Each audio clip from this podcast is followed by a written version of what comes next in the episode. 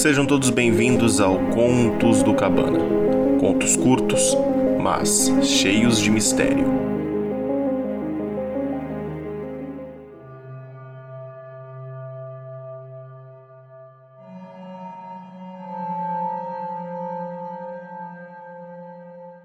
O incrível caso em Venâncio Aires.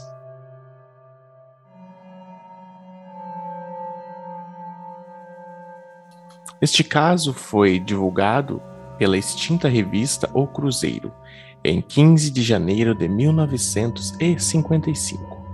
Todos os créditos a essa incrível matéria ao portal Fenômeno e Grupo Cipex.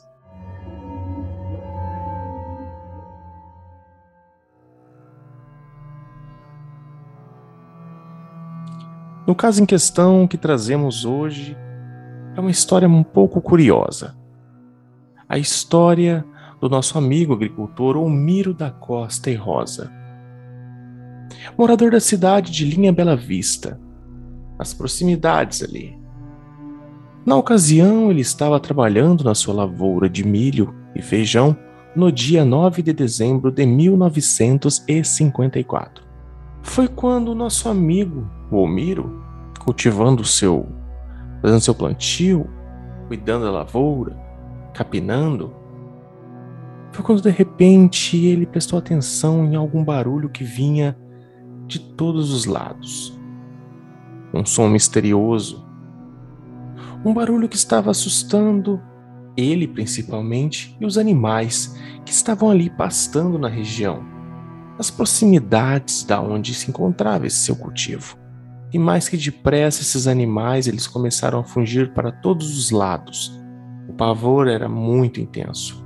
O Miro, vendo o desespero dos animais, decidiu se abaixar, mas levantou-se para ver o que estava acontecendo. Mas foi nesse instante que ele estava abaixado, algo como uma curiosidade momentânea o fez levantar para ver o que estava acontecendo na redondeza. Mas foi nesse momento que ele acabou notando a presença de uma estranha presença.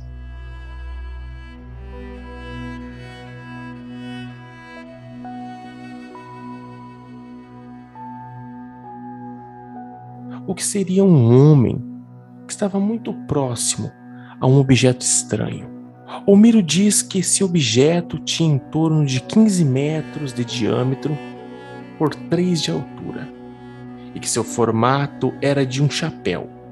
Dizia também que a coloração era clara e que esse objeto estava flutuando misteriosamente a um metro do solo. Homero diz também que ele pôde observar que dentro deste objeto havia outro tripulante e que um pouco mais distante, um outro tripulante ou um outro ser estava examinando a cerca. Ele diz que esse ser estava muito interessado numa simples cerca. Foi neste momento que Omiro, muito assustado, disse que tentou gritar por pedir para pedir socorro para alguém que estivesse nas proximidades, mas ele disse que misteriosamente não conseguia, já que seu corpo havia se instaurado uma moleza profunda, como se ele não tivesse reação para aquilo nem gritar por socorro.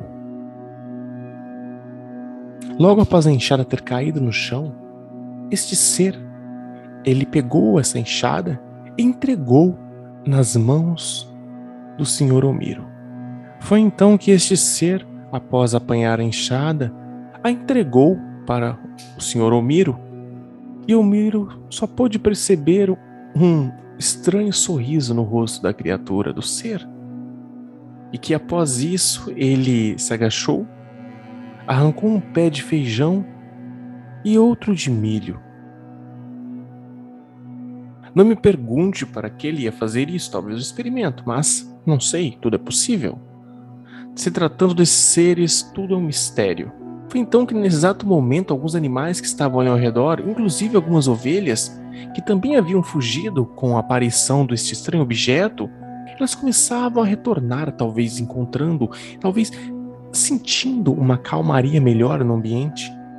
O senhor Omiro, num gesto de amizade, viu que o tripulante estava olhando para uma dessas ovelhas com interesse. Ele sentiu que talvez seria um interesse. Foi então que ele ofereceu, como gesto de amizade, uma de suas ovelhas. Mas o ser, ele negativamente fez um gesto como desaprovando aquela tal atitude. Ele não queria, ele não desejava, ele não queria o pobre animal. Curioso é que o Miro não viu esses seres entrando, retornando no estranho objeto.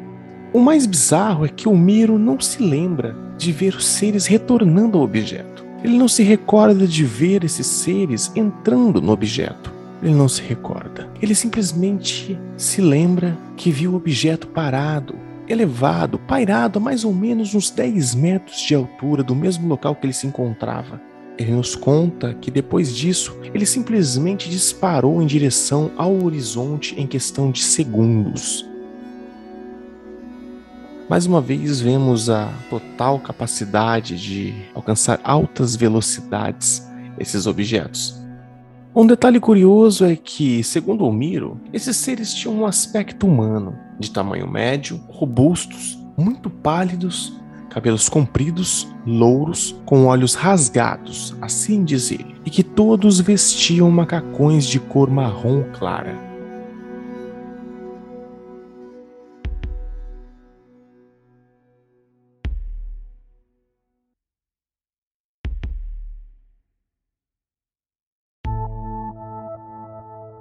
O mais curioso é que dois dias depois deste incrível episódio, no dia 11 de dezembro, um outro agricultor ali da região, Pedro Moraes, que morava aproximadamente a um quilômetro do sítio do senhor Omiro da Costa, ele disse que teve uma experiência muito parecida com a do senhor Omiro. Ele nos conta que se dirigia ao armazém mais próximo para comprar mantimentos, pois era comum naquela época você fazer a compra da semana, voltar para o sítio e assim ir tocando a vida. Foi aí que ele ouviu, durante esse trajeto, que suas galinhas estavam realmente assustadas.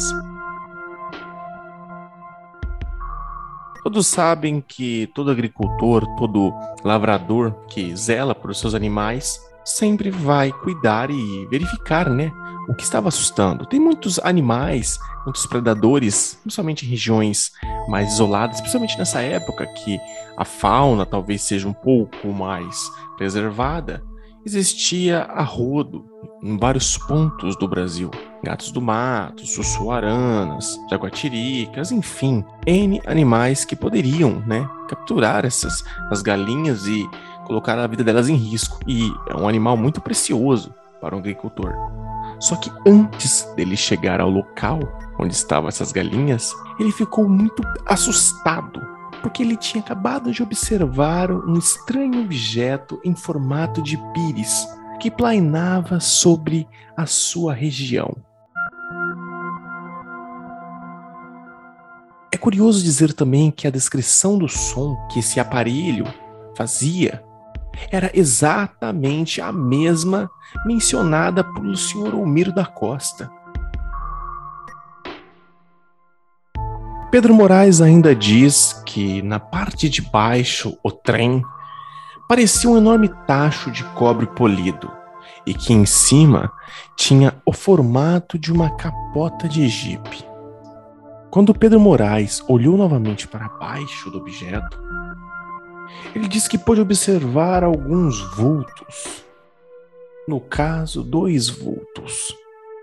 Dois vultos baixos, mas que tinham uma forma peculiarmente humana. Diz ainda que eles se vestiam com uma roupa que cobria dos pés à cabeça e que estavam indo, caminhando, por entre a plantação de fumo ali da região. Como ele ficou muito curioso, ele começou a se aproximar um pouco mais. Foi então que, nesse instante, um dos seres ouviu e fez um sinal para que ele parasse e não se aproximasse. Mas Pedro não deu muita ligança para o que aquele ser sinalizou para ele não se aproximar e continuou se aproximando. Mas infelizmente esses seres não queriam ter contato. Como nosso amigo Pedro se aproximou destes seres, foi se aproximando, mas que depressa coletaram, pegaram um pé de fumo que estava ali próximo deles, e os dois seres que já se encontravam praticamente dentro do objeto, que em questão de segundos decolou, desaparecendo em altíssima velocidade. Infelizmente, Pedro não pôde nem ver os rostos desses seres.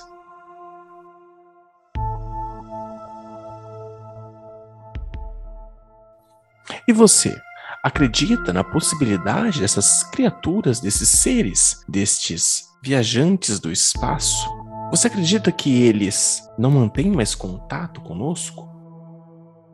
Você já parou para analisar que o fenômeno mudou? Ou será que nós apenas não estamos olhando para o lugar certo?